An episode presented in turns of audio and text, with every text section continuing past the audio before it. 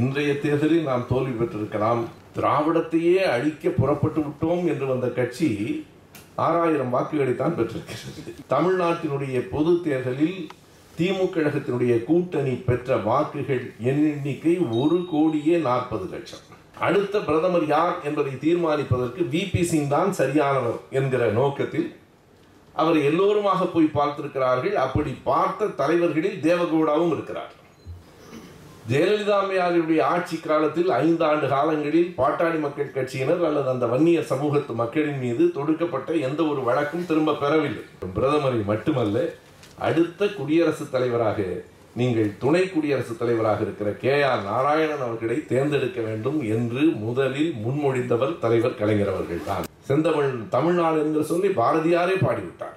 அதற்கு பிறகு என்ன அண்ணா பெயர் வைக்க வேண்டியிருக்கிறது என்று கேட்கிற அவர்கள்தான் உங்களுக்கு தமிழில் யாருடைய பேச்சு பிடிக்கும் என்றால் லகர லகரத்தை சரியாக ஒலிக்கிறவர்களின் பேச்சு பிடிக்கும் என்று சொல்லுங்க அந்த தேர்தலில் வாக்களிக்கிறவர்கள் வாக்காளர்கள் யார்?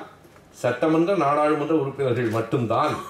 என்ன செய்தி என்றால் அதில் நூற்றி எழுபத்தி ஒரு வாக்குகள் செல்லாதவர். இரண்டாயிரத்தி ஒன்றில் திமுக கழகத்தினுடைய ஆட்சி நிறைவடைவதற்கு முன்பு நூற்றி நாற்பத்தி ஐந்து சமத்துவ புறங்கள் தமிழ்நாடு முழுவதும் உருவாக்கப்பட்டன.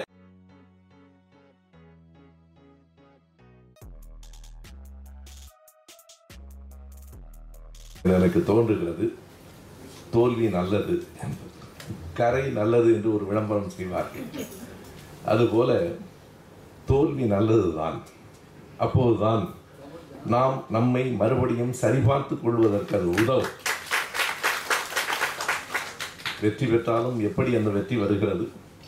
தோற்றாலும் ஏன் அந்த தோல்வி வருகிறது என்பதை சரிபார்த்து கொள்வதற்கு தோல்வி நல்லதுதான். தோல்விகளை பல தோல்விகளை கடந்து கொண்டிருக்கிறோம். எனவே தேர்தலினுடைய வெற்றியும் தோல்வியும் பெரிதாக நம்மை பாதித்து விடாது பாதித்து விடக்கூடாது. இருந்தாலும் அது பற்றிய பார்வை நமக்கு தேவை என்பதையும் இன்றைய நாள் உணர்த்துகிறது.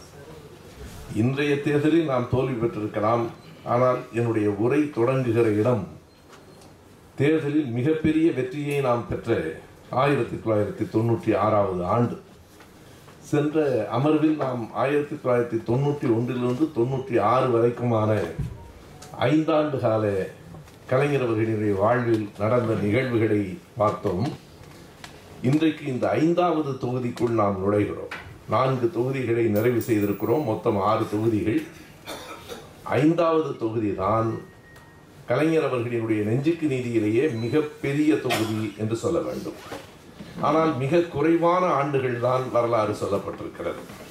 நீங்கள் முதல் தொகுதியை எடுத்துக்கொண்டால் அது ஏறத்தாழ ஆயிரத்தி தொள்ளாயிரத்தி இருபத்தி நாலிலிருந்து அறுபத்தி ஒன்பது வரைக்கும் நாற்பத்தி ஐந்து ஆண்டு காலம் வாழ்வில் நடந்ததை முதல் தொகுதியில் சொன்ன கலைஞர் அவர்கள் ஐந்தாம் தொகுதியில் ஆயிரத்தி முப்பது பக்கங்களில் மூன்று ஆண்டுகளில் அல்லது நான்கு ஆண்டுகளில் நடந்ததை மட்டுமே சொல்லியிருக்கிறார். தொண்ணூற்றி ஆறிலிருந்து தொண்ணூற்றி ஒன்பது வரையில் நடந்த நிகழ்ச்சிகள் தான் ஐந்தாவது தொகுதி. ஆனால் இந்த ஐந்தாவது தொகுதி முழுவதையும் நாம் இன்றைக்கு பார்த்துவிட முடியாது. ஆயிரத்தி முப்பது பக்கங்கள் அந்த ஐந்தாவது தொகுதியில் இருக்கின்றன.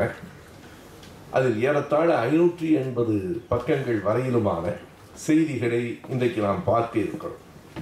இதில் ஒரு செய்தியை நாம் கவனிக்கலாம். தனி வாழ்க்கையில இருக்கிறவர்களுக்கும் பொது வாழ்க்கையில இருக்கிறவர்களுக்கும் ஏற்படக்கூடிய ஒரு மிகப்பெரிய மாற்றம் என்ன என்றால் வெறுமனே தங்கள் வீடு தங்கள் குடும்பம் என்ற தனி வாழ்வில் மட்டும் இருக்கிறவர்களினுடைய வாழ்க்கை வயதாக ஆக சுருங்கும். நீங்கள் பார்க்கலாம் தொடக்கத்தில் இளமையில் ஏராளமான வேலைகள் ஏராளமான திட்டங்கள் எல்லாம் இருக்கும். வயதானதற்கு பிறகு இனிமேல் ஒன்றுமில்லை என்று அது வர வர சுருங்கும். ஆனால் பொது வாழ்வில் இருக்கிறவர்களுக்கு வயதாக ஆகத்தான் வேலைகள் கூடும் விரியும். அதைத்தான் கலைஞர் அவர்களுடைய வாழ்விலும் நாம் பார்க்கிறோம். முதல் நாற்பத்தி ஐந்து ஆண்டு கால வாழ்க்கையை அவரால் ஒரு ஐநூறு அறநூறு பக்கங்களில் சொல்லிவிட முடிந்தது. ஆனால் வயதானதற்கு பிறகு மூன்றாண்டு கால வாழ்க்கையின் சரிதத்தை ஏறத்தாழ ஆயிரத்தி முப்பது பக்கங்களில் சொல்ல வேண்டிய கட்டாயம் நேர்ந்திருக்கிறது என்பதை நாம் பார்க்கிறோம். தொண்ணூற்றி ஆறு அந்த தேர்தல் தமிழகத்திற்கும் தில்லி நாடாளுமன்றத்திற்கும் நடைபெற்ற தேர்தல் முடிவுகளிலிருந்து இன்றைய உரை தொடங்குகிறது. சென்ற முறை நான் முடிக்கிற போது கலைஞர் மறுபடியும் நான்காவது முறை முதல்வரானார் என்று சொல்லித்தான் முடித்திருக்கிறேன். அதிலே கூட ஒரு பிழை இருக்கிறது. தொண்ணூற்றி ஐந்து என்று சொல்லியிருக்கிறேன். தொண்ணூற்றி ஆறாவது ஆண்டு மே மாதம் அந்த ஆட்சி மாற்றம் நிகழ்ந்தது. இருநூற்றி முப்பத்தி நான்கு இடங்களில் இருநூற்றி இருபது இடங்களை திமுக கழக கூட்டணி கைப்பற்றிய ஆண்டு தேர்தல் அது. ஆனாலும் நாம் வெறும் இடங்களை வைத்து இந்த தேர்தல் முறையில் முடிவு செய்ய முடியாது. அன்றைக்கு அதிமுக ஜெயலலிதா தலைமையில் வெறும் நான்கு இடங்களில் மட்டும்தான் வெற்றி பெற்றது. இருந்தாலும் கூட வாக்குகளை நாம் கவனத்தில் கொள்ள வேண்டும். வாக்குகளை பற்றிய கணக்கு பல புரிதல்களை நமக்கு உருவாக்கும். அன்றைய தேர்தலிலும் சரி இன்றைய தேர்தலிலும் சரி அதை சொல்லிவிட்டு தான் நான் அடுத்த இடத்துக்கு போக இருக்கிறேன். ஆயிரத்தி தொள்ளாயிரத்தி தொண்ணூற்றி ஆறாவது ஆண்டு தமிழ்நாட்டினுடைய பொது தேர்தலில் திமுக கழகத்தினுடைய கூட்டணி பெற்ற வாக்குகள் எண்ணிக்கை ஒரு கோடியே நாற்பது லட்சம். அதிமுக பெற்ற வாக்கு எழுபத்தி ஒரு லட்சம். எதை பார்க்க வேண்டும் என்றால் இடங்கள் என்று பார்த்தால் இருநூற்றி இருபதும் நாலு ஆனால் வாக்குகள் என்று பார்த்தால் ஐம்பது சதவீதம் வாங்கியிருக்கிறார்கள். ஒரு கோடியே நாற்பது லட்சமும் எழுபத்தோரு லட்சமும். அதனை தாண்டி அன்றைக்கு மதிமுக வலிமையாக இருந்தது. தொண்ணூற்றி ஆறு தேர்தலில் மதிமுகவும் இடதுசாரிகளும் சேர்ந்து நின்றபோது அவர்கள் இருபத்தி ஒரு லட்சம் வாக்குகளை பெற்றிருக்கிறார்கள். பாட்டாளி மக்கள் கட்சியும் திவாரி காங்கிரஸ் அப்படி ஒரு கட்சி அப்போது இருந்தது. திவாரி காங்கிரஸ் என்கிற கட்சியுமாக சேர்ந்து பதினோரு லட்சம் வாக்குகளை பெற்றிருக்கிறார்கள். இவை எல்லாவற்றையும் விட முக்கியமான இன்னொரு செய்தியை நான் இப்போது சொல்ல போகிறேன். பாட்டா பாரதிய ஜனதா கட்சி தனித்து நின்று ஏழு லட்சத்தி தொண்ணூற்றி நான்காயிரம் வாக்குகளை பெற்றிருக்கிறார்கள். அதாவது பாரதிய ஜனதா கட்சியை நாம் குறைத்து மதிப்பிட வேண்டாம் என்பதற்காகவும் பாரதிய ஜனதா கட்சி இப்போதுதான் ஏதோ புதிதாக வளர்கிறது என்று நினைக்க வேண்டாம் என்பதற்காகவும் இரண்டுக்காகவும் நான் சொல்கிறேன் தொண்ணூற்றி ஆறிலேயே ஏழு லட்சத்தி தொண்ணூற்றி நான்காயிரம் வாக்குகளை அவர்கள் பெற்றிருந்தார்கள். இப்போது நீங்கள் இன்னொரு கணக்கையும் பார்க்கலாம். திமுக அதிமுக இரண்டிற்கும் இல்லாமல் வேறு கட்சிகளுக்கு விழுந்த வாக்குகளின் எண்ணிக்கையை நீங்கள் கூட்டி பார்த்தால் ஏறத்தாழ நாற்பது லட்சம் வருகிறது. மதிமுக இருபத்தி ஒன்று பாமக பதினொன்று பாரதிய ஜனதா கட்சி ஏழு சுயேட்சைகள் எல்லாவற்றையும் சேர்த்தால் நாற்பது லட்சம் வாக்குகள் வருகின்றன. அப்படியே அந்த கணக்கை வைத்துக்கொண்டு கடந்த நாடாளுமன்ற தேர்தலையும் நீங்கள் பார்க்கலாம். அம்மா மக்கள் முன்னேற்ற கழகம் மக்கள் நீதி மையம் நாம் தமிழர் கட்சி கூட்டி பார்த்தால் ஏறத்தாழ நாற்பது லட்சம் வருகிறது. அதாவது திமுக அதிமுக இரண்டும் வேண்டாம் என்று சொல்லுகிறவர்கள் அன்றும் இன்றும் ஒரு நாற்பது லட்சம் பேர் இருக்கிறார்கள் என்பதை நாம் கணக்கில் கொள்ள வேண்டியிருக்கிறது என்பதையும் இந்த கணக்குகளை வைத்து சொல்லுகிறேன். இன்றைக்கு இடைத்தேர்தலிலும் கூட இரண்டு லட்சத்தி ஒன்பதாயிரம் வாக்குகளை அதிமுக இரண்டு தொகுதிகளிலுமாக சேர்த்து பெற்றிருக்கிறது. ஏறத்தாழ ஒரு லட்சத்தி நாற்பதாயிரம் வாக்குகளை திமுகவும் காங்கிரசும் பெற்றிருக்கின்றன. திராவிடத்தையே அழிக்க புறப்பட்டு விட்டோம் என்று வந்த கட்சி ஆறாயிரம் வாக்குகளை தான் பெற்றிருக்கிறது. அதிலும் நண்பர்களே ஒன்றை நீங்கள் குறித்துக் கொள்ளுங்கள். நான்கு நேரியில் நாங்கள் மட்டும்தான் தமிழர்கள் என்கிறார்களே. அவர்கள் வாங்கியிருக்கிற ஓட்டு மூவாயிரத்தி நானூற்றி தொண்ணூற்றி நான்கு. ஆனால் சுயேட்சையாக அரிநாடார் வாங்கியிருக்கிற ஓட்டு நாலாயிரத்தி இரநூற்றி நாற்பத்தி இரண்டு. ஒரு சுயேட்சை கூட இவர்களை விட எண்ணூறு வாக்குகள் கூடுதலாக வாங்கியிருக்கிறார்கள். அந்த சத்தத்தை கண்டு பயந்து விடாதீர்கள் என்பதற்காக நான் சொல்லுகிறேன். அது வெறும் சத்தம். அந்த வெறும் சத்தத்தில் அவர்கள் வாங்கிய வாக்குகள் திராவிடத்தையே அடிக்க புறப்பட்டு விட்டதாக இன்றைக்கு புதிய தத்துவாசிரியர்கள் எல்லாம் அவர்களுக்கு கிடைத்திருக்கிறார்கள். எது இதனை எது இதனை எல்லாம் காட்டுகிறது என்றால் எந்த தேர்தலிலும் வெற்றியும் வரலாம் தோல்வியும் வரலாம். இந்த மண்ணை விட்டு திராவிட இயக்கத்தை யாராலும் யாரும் அசைத்து பார்த்துவிட முடியாது. என்பதைத்தான் இடைத்தேர்தல்கள் இன்றைக்கும் காட்டுகின்றன. இது ஒரு பக்கத்தில் இருக்கட்டும். அன்றைக்கு வெற்றி பெற்ற பிறகு ஏற்பட்ட சிக்கல் என்ன என்றால் தில்லியிலேயும் யார் ஆட்சிக்கு வருவது என்பது. அன்றைக்கு பாரதிய ஜனதா கட்சி தொண்ணூற்றி ஆறிலேயே இன்னமும் சொன்னால் தொண்ணூற்றி ஒன்று தேர்தலிலேயே இரண்டாவது இடத்துக்கு பாரதிய ஜனதா கட்சி வந்துவிட்டது. ஒரு கட்டத்தில் நாடாளுமன்றத்தில் வெறும் இரண்டு இடங்களை மட்டுமே பெற்றிருந்த பாரதிய ஜனதா கட்சி தொண்ணூற்றி ஒன்றில் வளர்ந்து தொண்ணூற்றி ஆறு தேர்தலில் இந்தியாவில் தனி பெரும் கட்சியாக பாரதிய ஜனதா கட்சி தான் வந்திருக்கிறது. இதையெல்லாம் கணக்கில் கொள்ள வேண்டும். நூற்றி அறுபது இடங்களில் அவர்கள் வெற்றி பெற்றிருக்கிறார்கள். அது தனி பெரும்பான்மை இல்லை. ஆனால் தனி பெரும் கட்சியாக அவர்கள் வந்திருக்கிறார்கள். நூற்றி அறுபது இடங்களில் பாரதிய ஜனதா கட்சியும் நூற்றி முப்பத்தி ஆறு இடங்களில் காங்கிரஸ் கட்சியும் வெற்றி பெற்றிருக்கிறது.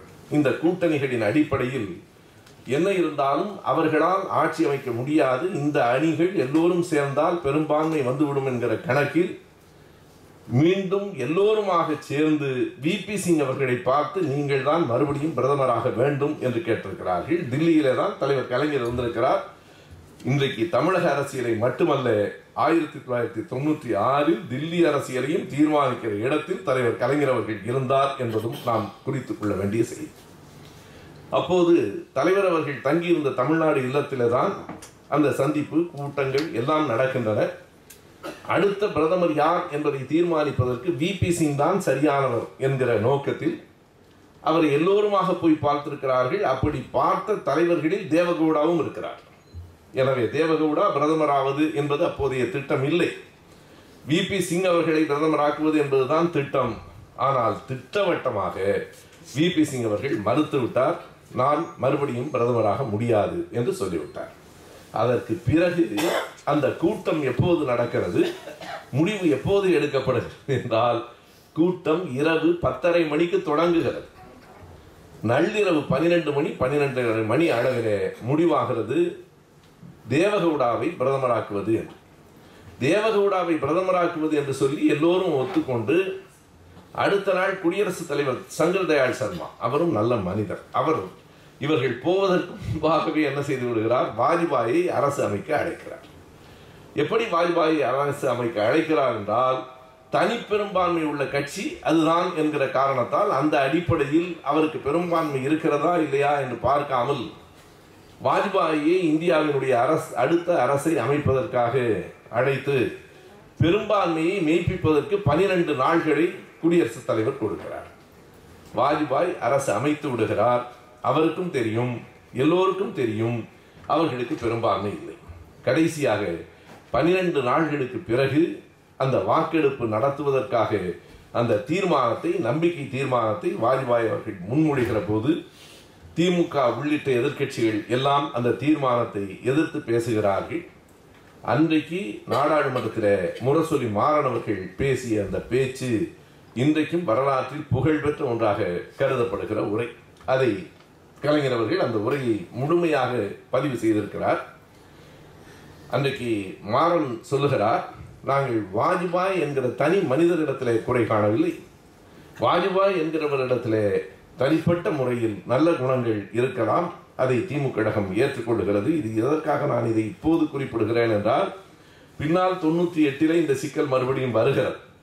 இப்போது வாஜ்பாயினுடைய குணங்களை நாங்கள் ஆதரிக்கிறோம்.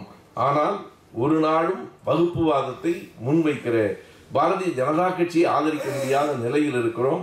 எனவே இந்த நம்பிக்கை தீர்மானத்தை நாங்கள் எதிர்க்கிறோம். நீங்கள் வாக்கெடுப்பு நடத்தி தோல்வியை சந்திப்பதை விட ஒன்றை முரசொலி மாறன் குறிப்பிடுகிறார். என்ன இருந்தாலும் இந்த பனிரெண்டு நாள்களுக்குள் நாடாளுமன்ற உறுப்பினர்களை விலைக்கு வாங்கும் முயற்சியில் வாஜ்பாயினுடைய அரசு ஈடுபடவில்லை என்பதை நாங்கள் மதிக்கிறோம். அன்றைக்கு இருந்த அரசு. இப்போது அப்படி அல்ல. இன்றைக்கு ஹரியானாவில் மொத்தமும் அதுதான் நடந்து கொண்டிருக்கிறது. யார் யார் இந்த இரவுக்குள் எந்த பக்கம் போய் சேருவார்கள் என்று யாருக்கும் தெரியாது. இன்றைக்கு ஹரியானாவில் யாரெல்லாம் சுயேட்சையாக வெற்றி பெற்றார்களோ அவர்களெல்லாம் பொழுது விடிந்தால் கோடீஸ்வரர்கள்.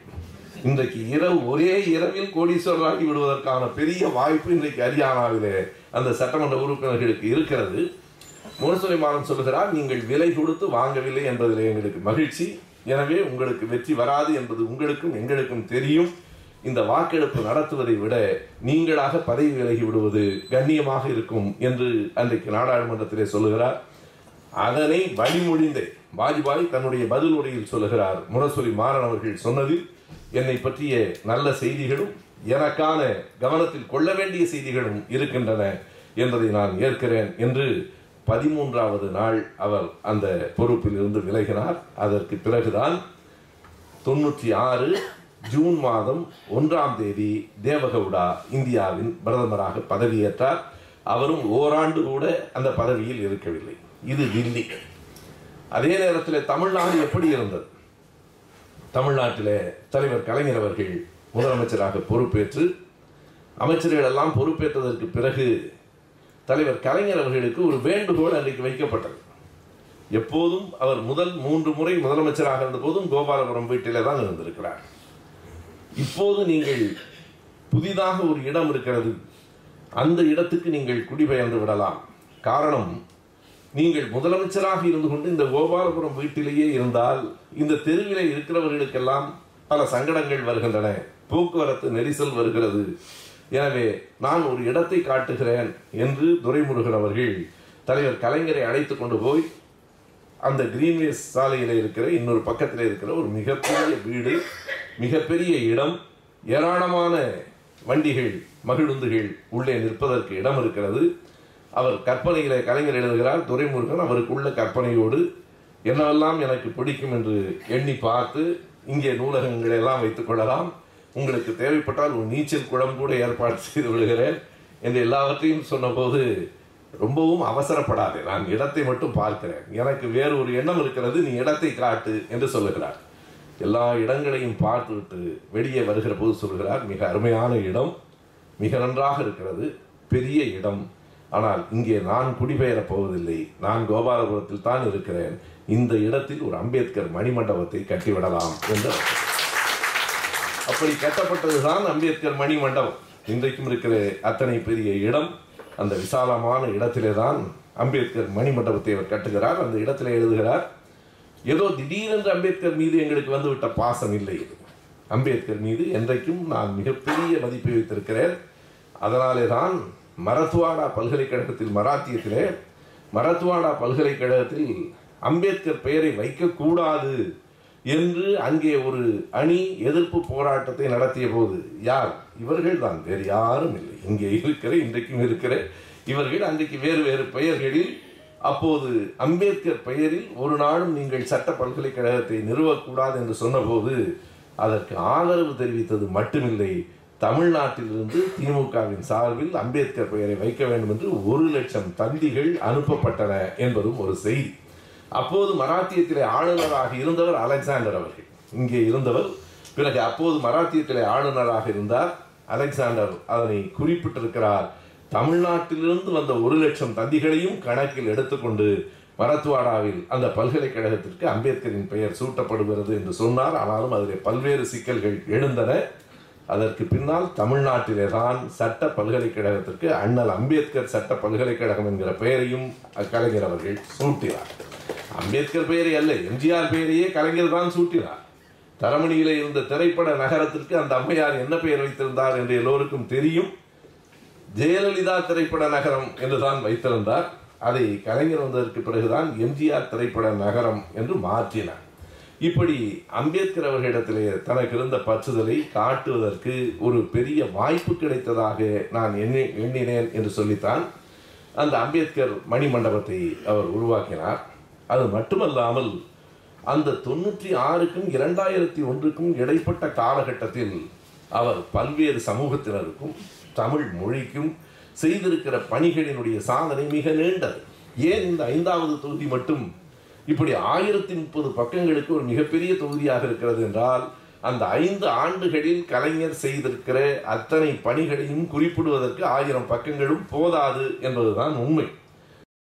எப்படி இருந்தது அன்றைக்கு அரசாங்கம் என்பதை எடுத்து சொல்லுகிற போது நமக்கு மலைப்பாக இருக்கிறது. அவர் சொல்லுகிறார் நான் இதற்கு முன்பு மூன்று முறை முதலமைச்சராக இருந்திருக்கிறேன். காங்கிரஸ் ஆட்சிக்கு பிறகு அண்ணா முதலமைச்சரான போதோ அல்லது எம்ஜிஆர் ஆட்சிக்கு பிறகு எண்பத்தி ஒன்பதில் நான் மறுபடியும் முதலமைச்சராக வந்த போதோ இவ்வளவு பெரிய சங்கடங்களை நான் எதிர்கொண்டதில்லை. என்ன என்றால் உள்ளே போனால் எல்லா இடங்களிலும் அந்த கோப்புகள் அப்படியே தேங்கி கிடக்கின்றன. ஒரு மிகப்பெரிய பட்டியலை போட்டிருக்கிறார். பார்க்கவே படாத கோப்புகள் எவ்வளவு? பார்த்துவிட்டு கையெழுத்து போடாமல் இருக்கிற கோப்புகள் எத்தனை? அந்த கையெழுத்து போட்டதற்கு பிறகு அது நடைமுறைக்கு கொண்டு வரப்படாமல் இருக்கிற கோப்புகள் எத்தனை? அனைத்தையும் கொண்டு வர சொல்லி பார்த்தால் அந்த எண்ணிக்கையை அவர் குறித்திருக்கிறார். இரண்டாயிரத்தி அறுநூற்றி எண்பத்தி ஓரு கோப்புகள் தேங்கி கிடந்திருக்கின்றன ஐந்து ஆண்டுகளில். ஐந்து ஆண்டுகளில் முதலமைச்சர் பார்க்காமல் அல்லது பார்த்து அதில் கையொப்பமிடாமல் அல்லது கையொப்பமிட்டு செயல்படுத்தாமல் இரண்டாயிரத்தி அறுநூற்றி எண்பத்தி ஓரு கோப்புகள் தேங்கி கிடந்திருக்கின்றன. அப்படியானால் ஜெயலலிதாவினுடைய ஆட்சி காலத்தில் எந்த கோப்புமே நகரவில்லையா? அப்படியெல்லாம் சொல்ல முடியாது. சில கோப்புகள் காலையிலே தான் மனு கொடுக்கப்பட்டு பத்து மணிக்கு அதிகாரி கையெழுத்துட்டு பன்னிரெண்டு மணிக்கு இயக்குனர் கையெழுத்துட்டு மூன்று மணிக்கு அமைச்சர் கையெழுத்துட்டு ஐந்து மணிக்கு முதலமைச்சர் கையெழுத்தோடு முடிந்தும் போயிருக்கிறது. அது எந்த கோப்பு என்று நான் விரித்து சொல்லுவது நாகரிகமாக இருக்காது என்றும் குறிப்பிடுகிறார். எனவே சில அமைச்சரவைகள் வேலை செய்யவில்லை என்று நாம் சொல்ல முடியாது. வேறு வேலைகளை செய்து கொண்டிருக்கிறார்கள். அதுபோலத்தான் அன்றைக்கு இது அம்மாவின் ஆட்சி நடக்கிறது என்று இவர்கள் சொல்லுவது சரிதான். அம்மாவும் இப்படித்தான் இருந்திருக்கிறார். அவருடைய ஆட்சியில இத்தனை கோப்புகள் தேங்கி கிடந்திருக்கின்றன. இவை அனைத்தையும் சரிபார்த்து அதை முடிப்பதற்கே இரண்டு ஆண்டுகள் ஆகிவிடுமோ என்கிற அச்சம் என்னை கவ்விற்று என்றும் தலைவர் கலைஞர் அவர்கள் எழுதுகிறார். அது மட்டுமல்லாமல் இன்னொன்றையும் இந்த இடத்திலே சொல்ல வேண்டும். ஆயிரத்தி தொள்ளாயிரத்தி எண்பத்தி ஏழிலே வன்னியர் சங்கம் சார்பில் நடைபெற்ற போராட்டங்கள் எம்ஜிஆருடைய ஆட்சி காலத்திலே மிக கடுமையாக ஒடுக்கப்பட்டன. துப்பாக்கி சூடு நிகழ்த்தப்பட்டது.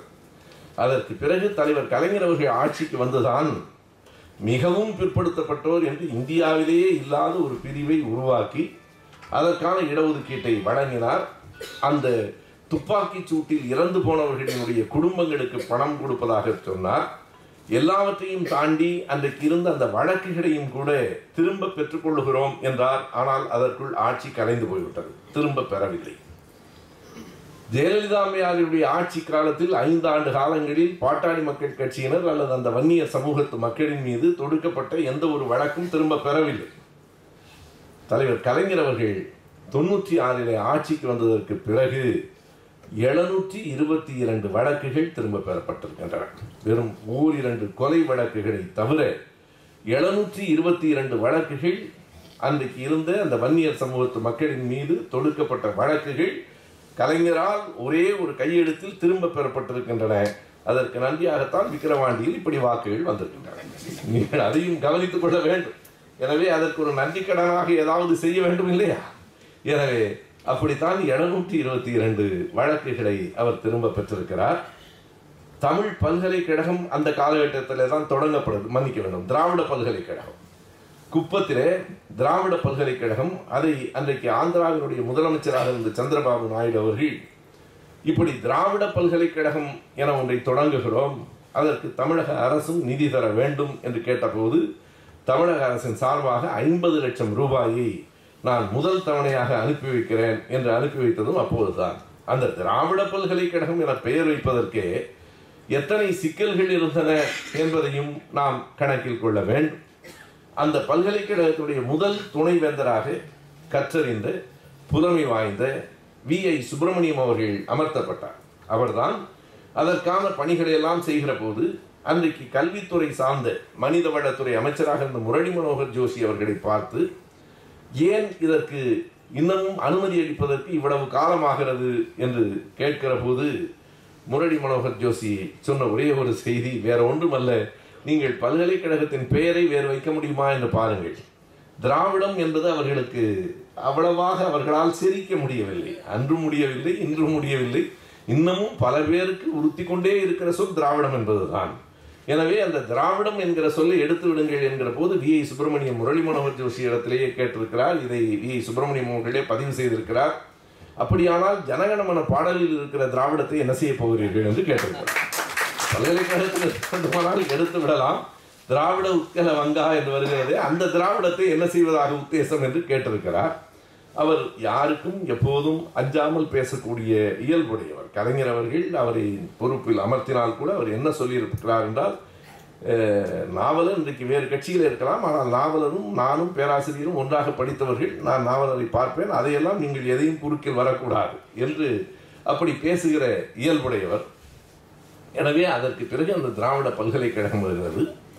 அதை போல இந்த தமிழ்நாட்டிற்கு தமிழ்நாடு என்று அறிஞர் அண்ணா அவர்கள் பெயர் சூட்டியதைப் போல இந்த மெட்ராஸ் என்று இருந்ததை சென்னை என்று மாற்றி பெயர் சூட்டியது தலைவர் கலைஞர் அவர்கள் தான். அது இந்த காலகட்டத்திலே தான்.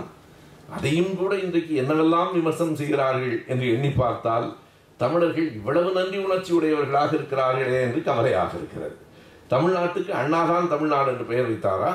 தமிழ்நாடு என்கிற சொல் சிலப்பதிகாரத்திலேயே இருக்கிறது. சங்க இலக்கியத்திலேயே இருக்கிறது. நல்லது. சங்க இலக்கியத்திலும் சிலப்பதிகாரத்திலும் இருந்தால் அது அரசு ஆணையாக அது மாறுமா? சிலப்பதிகாரத்தில் இருப்பதனாலே அரசு அந்த சொல்லை பயன்படுத்த முடியுமா? எல்லாம் எப்போதோ வைத்து விட்டார்கள். செந்தமிழ் தமிழ்நாடு என்கிற சொல்லி பாரதியாரே பாடிவிட்டார். அதற்கு பிறகு என்ன அண்ணா பெயர் வைக்க வேண்டியிருக்கிறது என்று கேட்கிற அவர்கள்தான் தமிழ்நாடு என்று பெயர் வைப்பதற்காக தன் உயிரையே பணயம் வைத்த சங்கலிங்க நாடார் என்று பேசுகிறார்கள். நான் கேட்கிறேன் அதுதான் சாப்பிடும் சிலப்பதிகாரத்திலேயே இருக்கிறதே. பிறகு எதற்கு சங்கலிங்கனால் உண்ணாவிரதம் இருக்க வேண்டும்?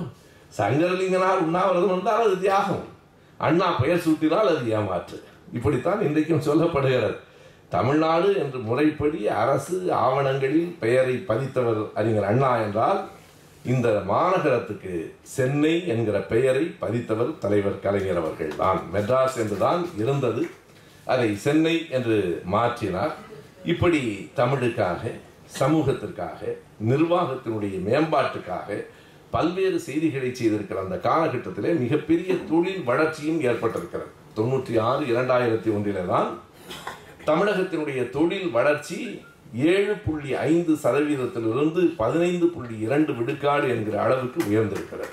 இவையெல்லாம் அரசு தருகிற புள்ளி விவரங்கள். இதையெல்லாம் போகிற போக்கில் நாம் சொல்லிவிட முடியாது. இந்த கார் நிறுவனங்கள். எல்லாம் வந்தது அப்போதுதான் ஹூண்டாய் கார் நிறுவனம் இருங்காட்டுக்கோட்டையில் கும்மிடிப்பூண்டி பகுதியில். அந்த பகுதிகளை எல்லாம் தொழில் நிறுவனங்களாக இன்னும் சொன்னால் கலைஞரினுடைய பழைய எழுபதுகளின் ஆட்சி காலத்திலே தான் அந்த சிப்காட் என்கிற ஒரு அமைப்பு வருகிறது.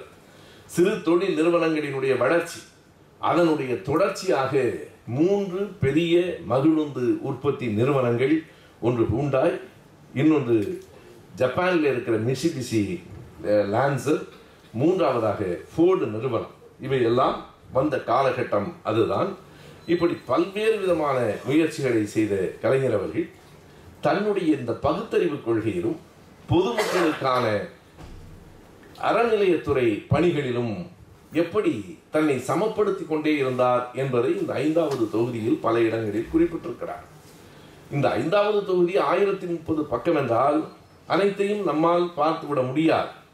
நான் எந்த பகுதிகளெல்லாம் விட்டுவிட்டு வந்திருக்கிறேன் என்பதை நான் போன முறை சொன்னது போலவே இப்போதும் நினைவுபடுத்துகிறேன். உலக வரலாறு மிக கூடுதலாக ஐந்தாவது தொகுதியில் சொல்லப்பட்டிருக்கிறது. அந்த பகுதிகள் அனைத்தையும் நான் தொடாமல் தான் வருகிறேன். ஏனென்றால் அதற்கு மட்டும் தனியாகவே சொல்ல வேண்டும். இந்த ஐந்தாம் தொகுதியை மட்டும் படிக்கிறவர்கள் நெல்சன் மண்டேலாவை பற்றிய முழு வரலாற்றை அறிந்து கொள்ள முடியும். காரணம் தொண்ணூற்றி ஏழில் நெல்சன் மண்டேலா இந்தியாவுக்கு வருகிறார். ஆயிரத்தி தொள்ளாயிரத்தி தொண்ணூறாவது ஆண்டு மண்டேலா விடுதலை பெற்ற நாளில் திருச்சியில் திமுக கழகத்தினுடைய மாநாடு நடைபெற்றுக் கொண்டிருக்கிறது. தலைவர் கலைஞர் அவர்கள் அடுத்து யாரோ பேசுவார் என்று அறிவிக்கப் போகிற நேரத்திலே கலைஞரே வந்து ஒரு நிமிடம் என்று சொல்லிவிட்டு அவர் ஒரு அறிவிப்பை சொல்லுகிறார். தலைவரே வந்து திடீரென்று ஒரு பேச்சாளர்கள் பேசிக் கொண்டிருக்கிற போது இடையில் வழக்கத்திற்கு மாறாக ஒரு அறிவிப்பை சொல்ல வருகிறாரே என்ன என்று அந்த மாநாட்டில் இருக்கிற மக்கள் எல்லோரும் எதிர்பார்க்கிற போது இருபத்தி எட்டு ஆண்டுகளாக சிறைப்பட்டு கிடந்த சிங்கம் நெல்சன் மாண்டேலா விடுதலை ஆகியிருக்கிறார் என்கிற அறிவிப்பை அவரே மாநாட்டிலே சொல்லியிருக்கிறார். மண்டேலாவினுடைய வாழ்க்கை சுருக்கத்தையே அந்த பகுதியிலே கூறுகிறார். அதுபோல பிடரல் காஸ்ட்ரோவை பற்றி ஒரு இயல் முழுவதும் எழுதியிருக்கிறார்.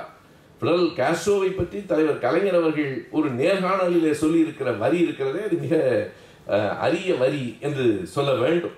அவரிடத்துல ஒரு நேர்காணலிலே ஒரு வினாவை தொடுக்கிறார்கள். உயிரோடு இருக்கும் உலக தலைவர்களில் உங்களுக்கு பிடித்த தலைவர் யார் என்று கேட்கிற போது கலைஞருக்கே இருக்கிற அந்த சொல் நயம் பாருங்கள். உயிரோடு இருக்கும் உலக தலைவர்களில் உங்களுக்கு பிடித்த தலைவர் யார் என்கிற போது உயிரோடு இருக்கும் தலைவர்களில் மட்டுமல்ல என் உயிரோடும் கலந்திருக்கும் தலைவர் பெடரல் காஸ்ட்ரோ தான் என்கிறார். அந்த உயிரோடு இருக்கும் சொல்லை இப்படி பயன்படுத்தலாம் என்பதே உயிரோடு இருக்கும் என்பது மட்டுமல்ல என் உயிரோடும் கலந்திருக்கும் தலைவர் பெடரல் காஸ்ட்ரோ தான் என்கிறார். சதாம் ஹுசேனை பற்றி மிக விரிவான செய்திகள் இருக்கின்றன. அன்னை தெரசாவை பற்றியும் அழகி டயானாவை பற்றியும் ஒரு செய்தி இருக்கிறது. டயானாவினுடைய படமெல்லாம் இருக்கிறது. டயானா தன்னுடைய குழந்தைகளோடு நடந்து வருகிற போது டயானாவை வெறும் அழகியாகவா பார்க்கிறீர்கள்? டயானாவுக்கு இன்னொரு பக்கம் உண்டு தெரியுமா? என்று டயானாவை தன்னுடைய கட்சி தொண்டர்களுக்கு அறிமுகப்படுத்துகிற ஒரு தலைவராக இருக்கிறார். பல நேரங்களிலே எல்லோருக்கும் இரண்டு பக்கங்கள் உண்டு என்பதை நாம் மறந்து போய்விடுகிறோம் இப்போதும் கூட ஒரு புகழ் பெற்ற நடிகை சன்னி லியோன் பற்றி அனைவருக்கும் தெரியும். என்னவாக தெரியும் என்பதுதான் பெரிய சிக்கல். சன்னி லியோனுக்கும் இரண்டு பக்கங்கள் இருக்கின்றன. சன்- சன்னி லியோன் கொஞ்சம் அரைகுறை ஆடைகளில் நடித்தவர் அல்லது நான் நாகரிகமாக சொல்லுகிறேன். ஆடைகள் இல்லாமலும் கூட நடித்தவர். சன்னிதியோனை பற்றி அது மட்டும்தானா செய்தி என்றால் இல்லை தான் ஈட்டிய பணத்தில் ஒரு பெரும் பகுதியை ஈழத்தினுடைய பிள்ளைகளுக்கு அதாவது பிள்ளைகளுக்கு கொடுத்தவர் சன்னி சன்னிதியோனை பற்றி நாம் அந்த பக்கத்தையும் சேர்த்து தெரிந்து கொண்டால் தான் முழுமையாக நாம் செய்தியை அறிந்து கொண்டிருக்கிறோம் என்று பொருள். ஈட்டிய பொருளில் பெரும் பகுதியை அங்கே இருக்கிற அந்த பிள்ளைகள் தாய் தந்தை இழந்த பிள்ளைகளுக்காக கொடுத்தவர். அப்படித்தான் டயானா ஒரு பெரிய அரச குடும்பத்தினுடைய மருமகள் என்பது மட்டும்தானா செய்தி? இல்லை டயானா எந்த அளவுக்கு ஏதிரிகளுக்கு இல்லாதவர்களுக்கு உதவ வேண்டும் என்கிற எண்ணமுடையவராக இருந்திருக்கிறார் என்பதையெல்லாம் சொல்லுகிறார். இப்படி உலக வரலாறு பற்றிய பல தகவல்கள் உள்ளே இருக்கிற காரணத்தால் அவைகளையெல்லாம் தாண்டித்தான் நான் இந்த செய்திகளை உங்களுக்கு சொல்லுகிறேன்.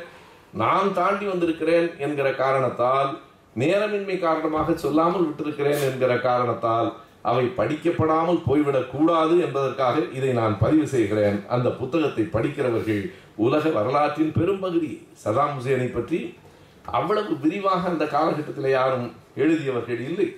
எல்லாவற்றையும் அந்த புத்தகம் எழுதுகிறது. இன்னொன்றையும் கூட நாம் பார்க்கலாம். மற்ற தொகுதிகளுக்கும் இந்த ஐந்தாவது தொகுதிக்குமான ஒரு ஒரு வேறுபாடு வரிசையாக கதை சொல்லுவது போல தன் வரலாற்றை ஒரு நாட்டின் வரலாற்றை சொல்லிக் கொண்டு வருகிற தலைவர் இந்த ஐந்தாம் தொகுதியில் மட்டும் கொஞ்சம் முன்னும் பின்னுமாக பல செய்திகளை குறிப்பிடுகிறார். எழுபதுகளிலே நடந்த அந்த மதுவிலக்கு பற்றிய விவாதம் இந்த புத்தகத்திலே இருக்கிறது. அதே போல பின்னால் இரண்டாயிரத்தி ஒன்றாவது ஆண்டு ஜூன் மாதம் இருபத்தி ஒன்பது நள்ளிரவு அல்லது முப்பது அதிகாலையிலே நடந்த அந்த கொடூரமான நிகழ்வு அப்படியே ஐந்தாவது தொகுதியில் பதிவு செய்யப்பட்டிருக்கிறது. இது தொண்ணூற்றி ஒன்பது வரைக்குமான ஒரு வரலாற்று நூல்தான். ஆனால் இரண்டாயிரத்தி ஒன்று ஜூன் முப்பதிலே தலைவர் கலைஞர் அவர்களை எப்படி கைது செய்து கொண்டு அழைத்து கொண்டு போனார்கள்? என்ன காரணம் என்றால் இந்த புத்தகத்திலே தான் ஜெயலலிதா கைதானது அது பற்றிய செய்திகள் வருகின்றன. ஜெயலலிதா எப்படி கைது செய்யப்பட்டார்? ஜெயலலிதா எப்படி நடத்தப்பட்டார்? கலைஞர் எப்படி கைது செய்யப்பட்டார்? கலைஞர் எப்படி நடத்தப்பட்டார் என்கிற இரண்டையும் ஒப்பிடுவதற்காக அப்படி செய்திகள் வருகின்றன. அது வருகிற போது அந்த செய்தியை நான் எடுத்து சொல்லுகிறேன். எனவே தொண்ணூற்றி ஆறில் தான் இன்னமும் நாம் இருக்கிறோம். தொண்ணூற்றி ஆறில் இன்னமும் எத்தனையோ செய்திகள் இருக்கின்றன. குறிப்பான செய்தி பதினெட்டு ஆண்டுகளுக்கு பிறகு தமிழக அரசு பொறுப்பேற்றதற்கு பிறகு திமுக அரசு பொறுப்பேற்றதற்கு பிறகு நடந்த தமிழ்நாட்டின் உள்ளாட்சி தேர்தல்கள். பதினெட்டு ஆண்டுகளுக்கு பிறகு அப்போதுதான் உள்ளாட்சி தேர்தல் நடக்கிறது. எத்தனை தொகுதிகளுக்கு? அன்றைக்கு ஆறு மாநகராட்சிகள். ஆறு மாநகராட்சிகள் நூற்றி நான்கு நகராட்சிகள் அறுநூற்று அறுநூற்றி முப்பத்தி ஐந்து பேரூராட்சிகள் பனிரெண்டாயிரத்தி ஐநூற்றி எண்பத்தி நாலு ஊராட்சிகள். இவ்வளவுக்கும் தேர்தல் நடக்கிறது. இந்த தேர்தலில் இரண்டு செய்திகள் தான் மிக முதன்மையான. ஒன்று அந்த தொண்ணூற்றி ஆறில் நடைபெற்ற உள்ளாட்சி தேர்தலில் தான் தலைவர் கலைஞர் அவர்கள் மிகச் சரியாக பெண்களுக்கு முப்பத்தி மூன்று சதவீத இடஒதுக்கீட்டை கொடுத்தார். அதுதான் முப்பத்தி மூன்று சதவீதம். பெண்கள் தான் திருச்சியிலும் நெல்லையிலும் மேயராக வந்தவர்கள் அன்றைக்கு பெண்கள். ஆறு தொகுதிகளில் இரண்டு தொகுதிகள் பெண்களுக்கு வழங்கப்பட்டன. அப்படி எல்லா இடங்களிலும் முப்பத்தி மூன்று சதவீதம் இடஒதுக்கீடு பெண்களுக்கு வழங்கப்பட்டது அந்த தேர்தலில். இது ஒன்று. இன்னொன்று அந்த தேர்தலிலே தான் மேயருக்காக மக்கள் நேரடியாக வாக்களித்தார்கள். நேரடியாக வாக்களித்ததும் அப்போதுதான் முதன்முறையாக நடந்தது. இல்லை என்றால் அந்த கவுன்சிலர்கள் தேர்ந்தெடுக்கப்பட்டு கவுன்சிலர்களில் இருந்துதான் ஒருவர் மேயராக தேர்ந்தெடுக்கப்படுவார். மக்களே நேரடியாக வாக்களித்த நிகழ்ச்சி அப்போதுதான் நடந்தது. அதில் முதன்முறையாக நம்முடைய திமுக கழகத்தின் சார்பாக தளபதி அவர்கள் அன்றைக்கு வேட்பாளராக நிறுத்தப்பட்டார். எதிர்க்கட்சியில யார் நிறுத்தப்பட்டார்கள்? அதிமுகவில் இருந்து தளபதி அவர்களுக்கு எதிராக நிறுத்தப்பட்ட வேட்பாளர் ஜெயக்குமார் தான். இன்றைக்கும் நாம் ஜெயக்குமாரை அறியாதவர்கள் இப்போது இருக்க முடியாது. தொலைக்காட்சி பார்க்கவில்லை என்றால் தான் ஜெயக்குமாரையும் ராஜேந்திர பாலாஜியும் தெரியாமல் இருக்குமே தவிர இரவில் கூட ராஜேந்திர பாலாஜி வந்து பயமுறுத்துகிறார். நண்பர் ஆகையினாலே ஜெயக்குமார் தான் எதிரணியில நிறுத்தப்பட்டார். பிறகு சுப்பிரமணிய சாமி ஒரு கட்சி வைத்திருந்தார். அதன் சார்பாக சந்திரலேகா நிறுத்தப்பட்டார். சந்திரலேகா முகத்தில் தீக்காயங்களோடு தான் அப்போது இருந்தார். ஏன் இதை குறிப்பிடுகிறேன் என்பதற்கு அடுத்த இடத்தில் ஒரு செய்தி இருக்கிறது. இது போக மதிமுகவின் சார்பில் நடிகர் எஸ் எஸ் சந்திரன் அவர்கள் நிறுத்தப்பட்டார்கள். இந்த கட்டத்தில் ஜெயலலிதா என்ன செய்தார் என்றால் நாம் வெற்றி பெறுவது என்பதை விட திமுகவை தோற்கடிப்பது என்பதுதான் முதன்மையாகும் அதுவும் கலைஞரினுடைய மகனே வேட்பாளர் என்கிற போது ஒரு நாளும் அந்த வெற்றிக்கு நாம் வாய்ப்பளித்து விடக்கூடாது எனவே எங்கள் கட்சியினுடைய வேட்பாளர்களை வேட்பாளரை நாங்கள் திரும்ப பெற்றுக்கொண்டு சந்திரலேகாவை ஆதரிக்கிறோம். இப்போது புரிகிறதா தீக்காயத்தை ஏன் சொன்னேன் என்று? எந்த சந்திரலேகா எதனால் தீக்காயம் ஏற்பட்டது? எனவே யார் தீக்காயத்தை ஏற்படுத்தினார்களோ அவர்களே அவரை மேயராக்கவும் முயற்சித்து இந்த விந்தைகளெல்லாம் அரசியலில் நடக்கும். எனவே முழுக்க முழுக்க அதிமுக சந்திரலேகாவை ஆதரித்தது. எனவே இப்போது மும்முனை போட்டி நடைபெற்றது. இந்த மும்முனை போட்டியில் யார் யார் என்னென்ன வாக்குகளை பெற்றார்கள் என்பது ஓரளவுக்கு நமக்கு தெரியும். மிக துல்லியமாக கலைஞர் அவர்கள் அந்த வாக்குகளின் எண்ணிக்கையை குறித்திருக்கிறார்கள். எட்டு லட்சத்தி இருபத்தி நாலாயிரம் வாக்குகளை நம்முடைய அருமை தள தளபதி அவர்கள் பெற்றார். மூன்று லட்சத்தி எண்பத்தி ஏழாயிரம் வாக்குகளை சந்திரலேகா பெற்றார். எண்பத்தி ஆறாயிரம் வாக்குகளை எஸ் எஸ் சந்திரன் பெற்றார். இதுதான் அன்றைய நிலை. எனவே முதன் முதலாக மக்களிடம் வாக்குகளை பெற்று சென்னையினுடைய மேயராக தளபதி பொறுப்பேற்றதும் இந்த காலகட்டத்திலே தான் அது பின்னால் என்னென்ன சிக்கல்களுக்கெல்லாம் உள்ளாயிற்று என்பதையும் நாம் பார்க்கலாம். எனவே தொண்ணூற்றி ஆறு முழுவதும் நடைபெற்ற இந்த நிகழ்ச்சிகளை தாண்டி தொண்ணூற்றி ஏழு என்கிற ஆண்டுக்குள் வருகிற போது மறுபடியும் தில்லியிலே பல்வேறு சிக்கல்கள் வருகின்றன. காங்கிரஸ் கட்சியினுடைய தலைவர் அங்கே மாறுகிறார். நரசிம்மராவுக்கு பதிலாக சீதாராம் கேசரி வருகிறார். அந்த சீதாராம் கேசரி வருகிற அந்த நேரத்தில் இங்கே ஆளுநராக இருந்த சென்னாரெட்டி மறைந்து போகிறார். அதுவும் அந்த இரண்டு ஆண்டுகளில் இறந்து போனவர்களினுடைய பட்டியல் இறந்து போனவர்களை பற்றிய செய்திகள் அனைத்தும் இந்த பதிவிலே பகுதியிலே ஐந்தாம் பகுதியிலே அடங்கியிருக்கிறது. நீலநாராயணன் மறைந்தது அப்போதுதான். என். சோமு அவர்கள் மறைந்ததும் தங்கபாண்டியன் மறைந்ததும் பெரியண்ணன் புதுக்கோட்டையிலே பெரிய அண்ணன் மறைந்ததும் ஆளுநர் சென்னாரெட்டி மறைந்ததும் எல்லாம் இந்த தொண்ணூற்றி ஆறு தொண்ணூற்றி ஏழு இறந்து போனவர்களை பற்றி சொல்லுகிற போது அறியாதவர்கள் அறிய வேண்டும் என்பதற்காக ஒருவரின் குணநலனை தலைவர் கலைஞர் எப்படி விளக்குவார் என்றால் நீலநாராயணன் என்கிற பெயர் தான் நமக்கெல்லாம் தெரியும். கேள்விப்பட்டிருக்கிறோம் அவ்வளவுதான். ஆனால் நீலநாராயணனினுடைய குணம் என்ன என்பதை இரண்டு வரிகளில் கலைஞர் சொல்லுவார். நீலநாராயணன் இறந்து போன செய்தி வந்தது அவர் யார் தெரியுமா?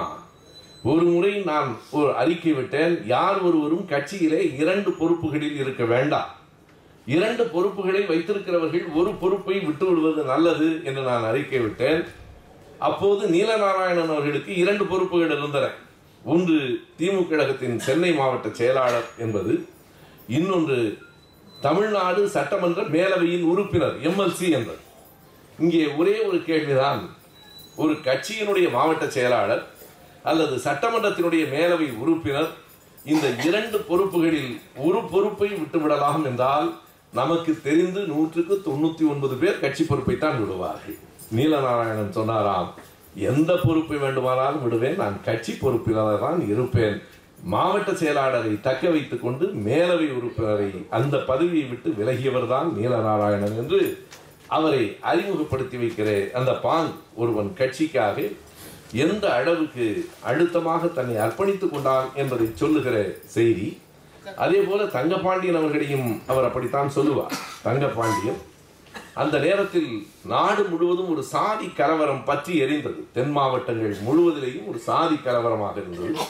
அந்த சாதி கலவரங்களை ஒடுக்குவதற்கு அதுவும் இன்னொன்றையும் இப்போது இந்த இடத்திலே நான் குறிப்பிட வேண்டும்.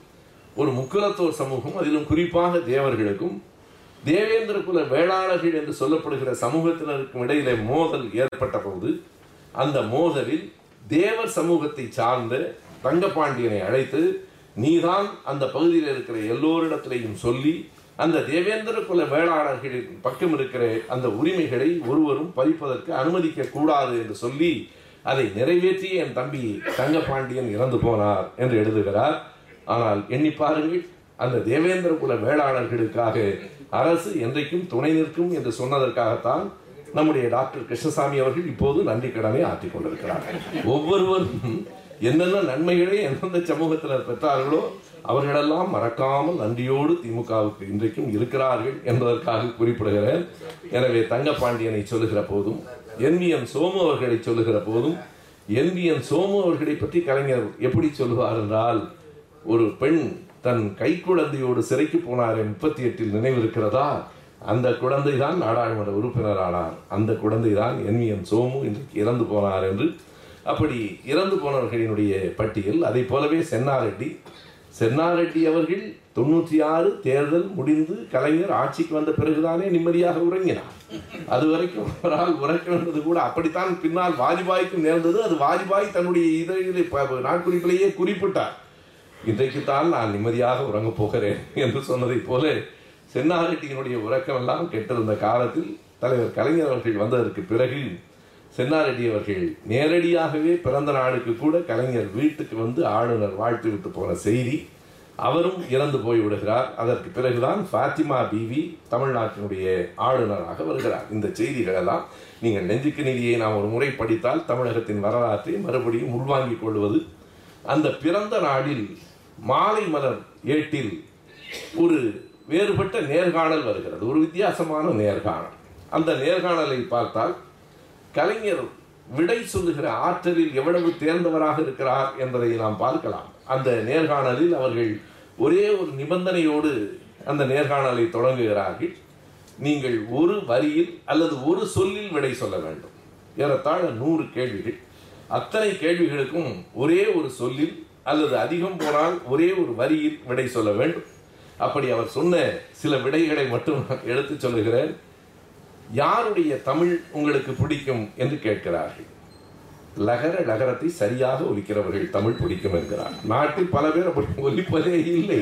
அவர் சொல்லுவதே ஒரு முறை சட்டமன்றத்திலே கூட ஒரு காங்கிரஸ் கட்சியை சார்ந்த நண்பர் பேசுகிற போது பல முறை சொல்லுகிறார் இதை நான் கேட்டுக்கொள்கிறேன் அதை கேட்டுக்கொள்கிறேன் என்று தொடர்ந்து பேசிய பிறகு கலைஞர் சொல்லுகிறார் உங்களுடைய வேண்டுகோளை எல்லாம் கூட நாங்கள் ஏற்றுக்கொள்கிறோம். ஆனாலும் அதற்காக நீங்கள் இவ்வளவு கொலைகளை செய்ய வேண்டியதில்லை. ஒரு முறை இரண்டு முறை குற்றம் இல்லை. இத்தனை கொலைகளை நீங்கள் கேட்டுக்கொள்கிறேன் கேட்டுக்கொள்கிறேன் என்று அவ்வளவு முறை கொலைகளை செய்ய வேண்டாம் என்பார். அதுபோல உங்களுக்கு தமிழில் யாருடைய பேச்சு பிடிக்கும் என்றால் லகர லகரத்தை சரியாக ஒலிக்கிறவர்களின் பேச்சு பிடிக்கும் என்று சொல்கிறார் ஸ்டாலின் இடத்துல உங்களுக்கு பிடித்தது எது? என்ற வினாவிற்கு ஒற்றை சொல்லில் விடை தருகிறார் உழைப்பு வேறொன்றும் அல்ல. உழைப்பு இன்றைக்கும் அதுதான் உண்மையாக இருக்கிறது. நீங்கள் விரும்பி போகிற சுற்றுலா போகிற இடம் தமிழ்நாட்டில் ஏதேனும் இருக்கிறதா? இருக்கிறது. ஒன்று ஈரோடு இன்னொன்று காஞ்சி என்று சொல்லுகிறார். இப்படி அவர் சொல்லுகிற விடைகள் எல்லாவற்றுக்குள்ளேயும் ஒரு அரசியல் இருக்கிறது. கடைசியாக ஒரு கேள்வி என்கிறார்கள். உங்களுக்கு எவ்வளவோ இந்த உலகத்தில் பிடிக்கலாம். சிலவற்றில் உங்களுக்கு பிடித்தமில்லாமலும் இருக்கலாம். பிடித்தும் பிடித்தமில்லாமலும் இருப்பது ஏதாவது இருக்கிறதா? என்ற உடனே சிரித்துக் கொண்டே சொல்லுகிறார் இந்த முதல்வர் பதவிதான் இருக்கிறார் பிடித்தும் பிடிக்காமலும் இருப்பது இந்த முதல்வர் பதவிதான். பிடிக்கவும் செய்கிறது இல்லை என்று சொல்ல முடியாது. ஆனால் அதே நேரத்தில் பிடிக்காமலும் தான் இருக்கிறது. பல்வேறு தொல்லைகளுக்கு உட்பட்டு இருக்கிறது ஏனென்றால் எத்தனை விதமான சிக்கல்கள் ஒரு பக்கத்திலே சாதி கலவரம் நடக்கிறது. இன்னொரு பக்கத்திலே திரைப்படத்துறையிலே ஒரு பெரும் போராட்டங்கள் நடக்கின்றன. அப்போதுதான் இந்த பெப்சியா அல்லது தமிழ் படைப்பாளிகள் சங்கமா என்கிற ஒரு மோதல் நடக்கிறது. அவர்களை உட்கார வைத்து பேசுகிறார். விருது கொடுப்பதை கூட அவர் என்ன சொல்லுகிறார் என்றால் ஒரு அரசாங்கத்தில் போகிற போக்கில் சடங்கு என்று கருதி நான் எந்த விருதையும் கொடுக்கவில்லை. ஐயா நன்னன் அவர்களுக்கு பெரியார் விருது அளிக்கப்பட்டது. பாவேந்தர் பாரதிதாசன் விருது அன்னைக்கு கவிப்பேரரசு வைரமுத்து அவர்களுக்கு அளிக்கப்பட்டது. இந்த விருதுகளை எல்லாம் கலைஞர் சொல்லுகிறார். இதை யாரோ அதிகாரிகள் தேர்ந்தெடுத்து அதை ஏதோ ஒரு விழாவிலே கொடுத்து விட்டு போகலாம் என்று ஒரு நாளும் நான் இருந்ததில்லை. ஒவ்வொரு விருதையும் அதற்கு உரியவர்களுக்கு கொடுக்கிறோமா என்று கவனித்து பார்த்து அதை உரிய மதிப்போடு அவர்களுக்கு வழங்க வேண்டும் என்பதிலே நான் கவனமாக இருப்பேன் என்று சொல்லுகிறார் வள்ளுவர் கூட்டத்திலே ஒவ்வொரு ஆண்டும் தைப்பொங்கலுக்கு மறுநாள் அப்படி விருதுகள் வழங்கப்படுகிற காட்சி கலைஞர் ஆட்சி காலத்திலே நாம் பார்த்திருக்கிறோம். இதையும் கூட நான் சொல்வதற்கு காரணம் இந்த ஆண்டு எப்படி விருது வழங்கப்பட்டது என்று யாராவது அறிந்தீர்களா என்று எனக்கு தெரியாது.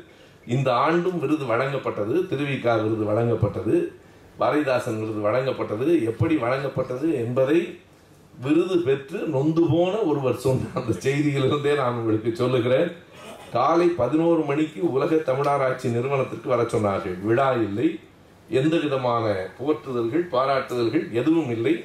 காலை பதினோரு மணிக்கு அந்த விருது பெற வேண்டியவர்கள் அல்லது அவர்கள் குடும்பத்தினர். உலக தமிழ் ஆராய் இங்கே மன்னிக்க வேண்டும். உலக தமிழ் ஆராய்ச்சி இல்லை தமிழ் வளர்ச்சி நிறுவனம். எழும்பூரிலே நம்ம குழந்தைகள் மருத்துவமனைக்கு அருகில் இருக்கிறதே. அந்த நிறுவனத்திற்கு பதினோரு மணிக்கு வர சொன்னார்கள். நாங்கள் போனோம். இரண்டு மணி வரையிலே அங்கேயே உட்கார்ந்திருந்தோம். எதற்கு உட்கார்ந்திருக்கிறோம் என்றும் தெரியவில்லை. பிறகு அதற்கு பிறகு மதியம் இங்கிருந்து உங்களை எல்லாம் கோட்டைக்கு அழைத்து போகிறோம் என்றார்கள். கோட்டையிலே எல்லோருக்கும் மதிய உணவு கொடுத்தார்கள். மதிய உணவு கொடுத்ததற்கு பிறகு அங்கேயே உட்கார்ந்திருந்தோம். ஒரு மிகப்பெரிய அறையில் அமர்ந்திருந்தோம். ஏன் அமர்த்தி வைக்கப்பட்டிருக்கிறோம் என்பது கூட எங்களுக்கு சொல்லப்படவில்லை. பாதி பேர் அங்கேயே உட்கார்ந்தபடி தூங்கிவிட்டார்கள். வயதானவர்கள் வேறு. ஏறத்தாழ மாலை ஐந்து முப்பது மணிக்கு முதலமைச்சர் வந்துவிட்டார் என்று சொல்லி பக்கத்து அறைக்கு அழைத்து போய் முதலமைச்சர் மாபா பாண்டியராஜன் துணை முதலமைச்சர் நின்று கொண்டு அந்த விருதை கொடுத்து வணக்கம் சொல்லி அனுப்பி வைத்தார்கள். இவ்வளவுதான் விருது வழங்கும் விழா.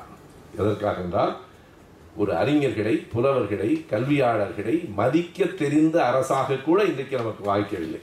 அது ஒரு சடங்காக நடந்து கொண்டிருக்கிறது. இதை அறிந்தோ என்னவோ தலைவர் கலைஞர் அவர்கள் அன்றைக்கு எழுதுகிறார் இவையெல்லாம் வெற்று சடங்குகளாக ஆகிவிடக்கூடாது என்பதில் நான் மிக கவனமாக இருந்தேன். ஒருவருக்கு விருது அளிப்பது என்று சொன்னால் அந்த விருதுக்கு உரியவர்தானா? என்று பார்த்து உரிய வகையில் உரிய மதிப்போடு அது வழங்கப்பட வேண்டும் என்பதில் கவனமாக இருந்தேன் என்று எழுதுகிறார். இப்படி ஒவ்வொன்றையும் எண்ணி பார்த்து எண்ணி பார்த்து மக்களுக்கு செய்ய வேண்டும் என்கிற நினைப்போடு செய்த காலம் உண்மையிலேயே தொண்ணூற்றி ஆறுக்கும் இரண்டாயிரத்தி ஒன்றுக்கும் இடைப்பட்ட காலத்தில் நம்முடைய தமிழ்நாட்டில் நடந்த ஆட்சியில் தான் பல்வேறு சாதனைகள் நிகழ்த்தப்பட்டன. வரலாற்றில் குறித்து கொள்ளக்கூடிய செய்திகள் பலவும் இருக்கின்றன. நான் மீண்டும் அடுத்த அமர்வில் வருகிற போது அந்த பட்டியலிலேயே பல செய்திகளை நான் சொல்ல வேண்டும். எதற்காக என்றால் இந்த அரங்கத்திற்காக இல்லை. இந்த நாடும் மக்களும் மறந்து போய்விட்டார்களே என்கிற கவலையோடு நான் சொல்லுகிறேன். அவற்றை மறுபடியும் மறுபடியும் நினைவுபடுத்த வேண்டிய கட்டாயத்தில் நாம் இருக்கிறோம். இப்படி இருக்கிற போது தில்லியிலே ஏற்பட்ட அந்த சிக்கல். தில்லியிலே அங்கே சீதாராம் கேசரி என்கிறவர் காங்கிரஸ் கட்சியின் தலைவரான பிறகு அவர் என்ன சொன்னார் என்றால் நீங்கள் நான் தேவகூடா அரசுக்கு காங்கிரஸ் தொடர்ந்து ஆதரவளிக்க முடியாது. என்ன காரணம்? பெரிய காரணம் எதுவும் சொல்லவில்லை. சீதாராம் கேசரிக்கு தேவகவுடாவை பிடிக்கவில்லை. காங்கிரஸ் கட்சி செய்திருக்கிற கோளாறுகளும் நிறைய இருக்கின்றன. நாம் பல நேரங்களிலே பேச முடியாமல் இருக்கிறோமே தவிர அன்றைக்கு தேவகவுடாவினுடைய ஆட்சிக்கு வழங்கப்பட்ட ஆதரவு திரும்ப பெறப்பட்டு ஒரு நிபந்தனையோடு நீங்கள் வேறு யாரையாவது தலைவராக தேர்ந்தெடுத்தால் நாங்கள் ஆதரிக்கிறோம். இல்லையானால் காங்கிரஸ் கட்சி தன் ஆதரவை விலக்கிக் கொள்ளும் என்று தொண்ணூற்றி ஏழு ஏப்ரல் முழுவதும் இந்தியா முழுவதும் என்ன பேச்சு? அடுத்தது யார் பிரதமராக வருவார்? சுற்றி சுற்றி அந்த அந்த குறி காட்டுகிற இடம் மூப்பனார் இடத்துல வந்து நின்றது. மூப்பனார் தான் அடுத்த பிரதமரா என்கிற ஒரு பேச்சு பரவலாக எழுந்தது. விமான நிலையத்திற்கு கலைஞர் போகிற போதெல்லாம் கேட்கப்பட்ட கேள்வி அடுத்த பிரதமராக மூப்பனாரின் பெயரை நீங்கள் பரிந்துரைப்பீர்களா? கலைஞர் சொல்கிறார் ப சிதம்பரம் அவர்கள் சொன்னது போல ஒரு வேட்டி கட்டிய தமிழன் இந்தியாவை வழிகாட்டுவான் என்றால் நானா மறுக்கப் போகிறேன். வேறு யார் பெயரை சொல்லப் போகிறேன்? அதில் ஒன்றும் சிக்கல் இல்லை. ஆனால் நான் எதையும் இங்கே சொல்ல முடியாது. தில்லிக்கு போன பிறகுதான் சொல்ல முடியும். தில்லிக்கு போன பிறகு பல்வேறு விதமான சிக்கல்கள் எழுகின்றன. கடைசியாக எல்லோருமாக சேர்ந்து தேர்ந்தெடுத்தவர் தான் ஐக்கிய கே. குஜரால். குஜரால் அதற்கு பிறகு அவர் பிரதமராகிறார். தேவகவுடாவாவது ஏறத்தாழ ஒரு எட்டு மாதங்கள் ஒன்பது மாதங்கள் இருந்தார் ஜூன் மாதத்திலிருந்து மார்ச் வரைக்கும் இருந்தார் குஜரால் மார்ச்சில் இருந்து நவம்பர் வரைக்கும் தான் பிரதமராக இருந்தார். அந்த காலகட்டம் என்பது முழுக்க இந்தியாவிலே பிரதமர்கள் மாறிக்கொண்டிருந்த காலம் என்று நாம் சொல்லலாம். குஜராத்தை அன்றைக்கு தேர்ந்தெடுத்து அவரை பிரதமராக அந்த பொறுப்பிலே அமர்த்தி வைத்தது வரைக்கும் மிகப்பெரிய பொறுப்பையும் மிகப்பெரிய வழிகாட்டலையும் தலைவர் கலைஞர் அவர்கள் அன்றைக்கு இந்தியாவையே வழிகாட்டுகிற இந்தியாவிலேயே பிரதமரை தீர்மானிக்கிற ஒரு தலைவராக இருந்தார். என்ன ஒன்றை இந்த நாட்டிலேயே யாரும் சொல்ல மாட்டார்கள் என்றால் நான் காமராஜர் அவர்களை ஒரு நாளும் குறைத்து மதிப்பிடவில்லை. காமராஜரை கிங் மேக்கர் என்று பலரும் சொல்லிக் கொண்டே இருப்பார்கள். அவர்தான் இந்திரா காந்தியை தீர்மானித்தார் அவர்தான் சாஸ்திரியை தீர்மானித்தார். அது உண்மையானால் தலைவர் கலைஞர் அவர்கள் தான் தேவகவுடாவை தீர்மானித்ததிலும் குஜராலை தீர்மானித்ததிலும் மிகப்பெரிய பங்கு வகித்தார். ஆனால் கலைஞரை கிங் மேக்கர் என்று சொல்வதிலே பலருக்கும் பல சங்கடங்கள் உண்டு. சொல்ல மாட்டார்கள் கக்கனை பற்றி பேசுகிறவர்கள் எல்லோரும் எதை மறந்து விடுவார்கள் என்றால் கக்கனுக்கும் தமிழ்நாட்டில் சிலை வைத்தவர் தலைவர் கலைஞர் அவர்கள்தான் என்பதை மறந்து விடுவார். கக்கனுக்கு செய்ய வேண்டிய மரியாதைகளை கூட செய்து முடித்தவர் தலைவர் கலைஞர் அவர்கள்தான். இப்படி அந்த மாற்றங்கள் தில்லியிலும் இங்குமாக பல்வேறு மாற்றங்கள் நடந்து கொண்டிருந்த அந்த நேரத்தில் தான் தமிழகத்திலே அடுத்தடுத்த பெரிய சிக்கல்கள் வந்து அந்த சாதி கலவரத்துக்கு என்ன தீர்வு என்று எண்ணி பார்த்து கடைசியாக எல்லோரும் சொன்ன ஒரு செய்தியை ஏற்றுக்கொண்டு எல்லா மாவட்டங்களிலும் எல்லா போக்குவரத்துகளிலும் எந்த தலைவர் பெயர் இருந்தாலும் நீக்கி விடுவது.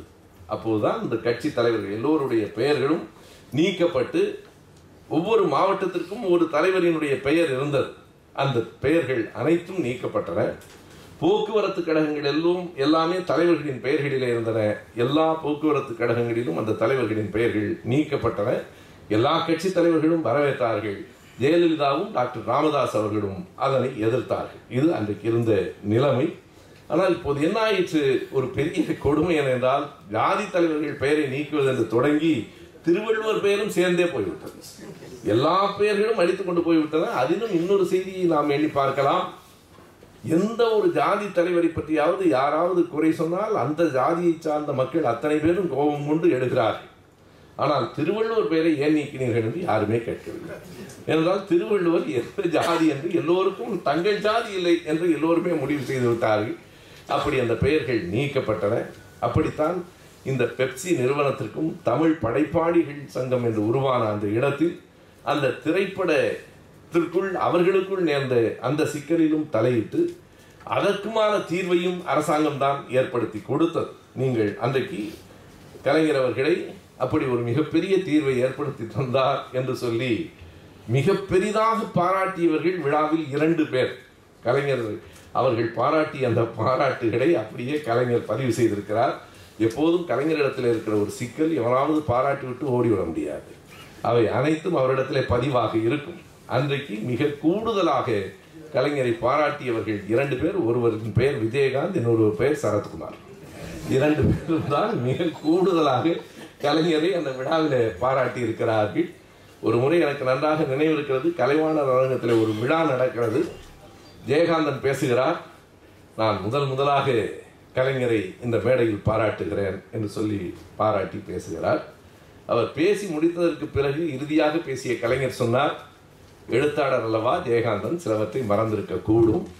முதல் முறையாக பாராட்டுகிறேன் என்றார் இல்லை. ஆயிரத்தி தொள்ளாயிரத்தி அறுபத்தி ஏழில் அவர் பாராட்டி எழுதிய கடிதத்தை கையோடு கொண்டு வந்திருக்கிறேன். அப்போதே பாராட்டினார் அறுபத்தி ஏழிலேயே அவர் பாராட்டியும் இருக்கிறார். அந்த கடிதம் கையிலையும் இருக்கிறது. நான் பிறகு அடுத்த நாளோ மறுநாளோ பேசுகிற போது கேட்டேன் அறுபத்தி ஏழில் எழுதிய கடிதத்தை எல்லாம் வைத்திருக்கிறீர்களா என்று. அவர் சொன்னால் நான் முப்பத்தி எட்டில் எழுதிய கட்டுரைகளையே வைத்திருக்கிறேன் என்றார். ஒன்றும் விளையாட்டில்லை. கவிஞர் இளைய பாரதி புத்தக கண்காட்சியில் அதனை தொகுத்து வைத்திருந்தார். முப்பத்தி ஏழு முப்பத்தி எட்டில் அப்போது திருவாரூர் எம். கருணாநிதி என்று எழுதி அவருடைய சொந்த கையெழுத்தில் எழுதிய எழுத்துக்களை அவர் இன்னமும் வைத்திருக்கிறார். உண்மையிலேயே ஒரு மிகப்பெரிய ஆவண காப்பம் நாம் பத்து நாட்களுக்கு முன்னால் எழுதிய கட்டுரையை தொலைத்து விடுகிறோம். அவர் ஆயிரத்தி தொள்ளாயிரத்தி முப்பத்தி எட்டில் எழுதிய அந்த கட்டுரைகளை கூட இன்னமும் பத்திரமாக வைத்திருக்கிறார். அப்படி பாராட்டி பேசியவர்கள் அந்த பேச்சுகள் என்ன என்று எல்லாவற்றையும் மிக தெளிவாக தன் நூலிலே அவர் பதிவு செய்திருக்கிறார். அதற்கு பிறகுதான் ஒரு பெரிய குடியரசுத் தலைவருக்கான தேர்தல் நடைபெறுகிறது.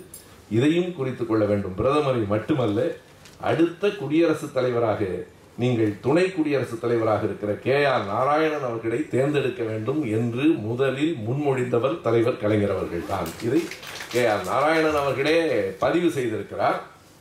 அவருக்கு எதிராக யார் நிறுத்தப்பட்டார்கள் என்பது உங்களுக்கு தெரியும். டி. என். சேஷன் அவர்கள் தான் எதிர்த்து கே ஆர் நாராயணன் அவர்களுக்கு எதிராக சேஷன் அவர்கள் தான் நிறுத்தப்பட்டார். இந்த இடத்திலே இன்னொன்றையும் நாம் நினைத்து பார்க்கலாம். தொண்ணூற்றி ஆறு தேர்தலில் ஒரு கோடியே நாற்பது லட்சம் வாக்குகளை திமுக கழகமும் எழுபத்தி ஒரு லட்சம் வாக்குகளை அதிமுகவும் பெற்ற போது ஜெயலலிதா அவர்கள் ஒரு அறிக்கை விட்டார். அந்த அறிக்கையை அப்படியே கலைஞர் கொடுத்திருக்கிறார். அந்த அறிக்கை என்ன என்றால் ஒரு மிகப்பெரிய சதி நடந்திருக்கிறது. குறிப்பாக தேர்தல் ஆணையம் துணை போயிருக்கிறது என்று குற்றம் சாட்டினார். அந்த தேர்தல் ஆணையம் அப்போது தலைமை தேர்தல் ஆணையர் யார் என்றால் சேஷன் தான். சேஷன் தான் ஒரு மிகப்பெரிய நேர்மையானவர் என்று பின்னால் அவர்கள் சொன்னார்கள். சேஷனைத்தான் அவர் அவ்வளவு கடுமையாகவும் அப்படி ஒருவர் துணை போயிருக்கிறார் என்று எழுதினார்.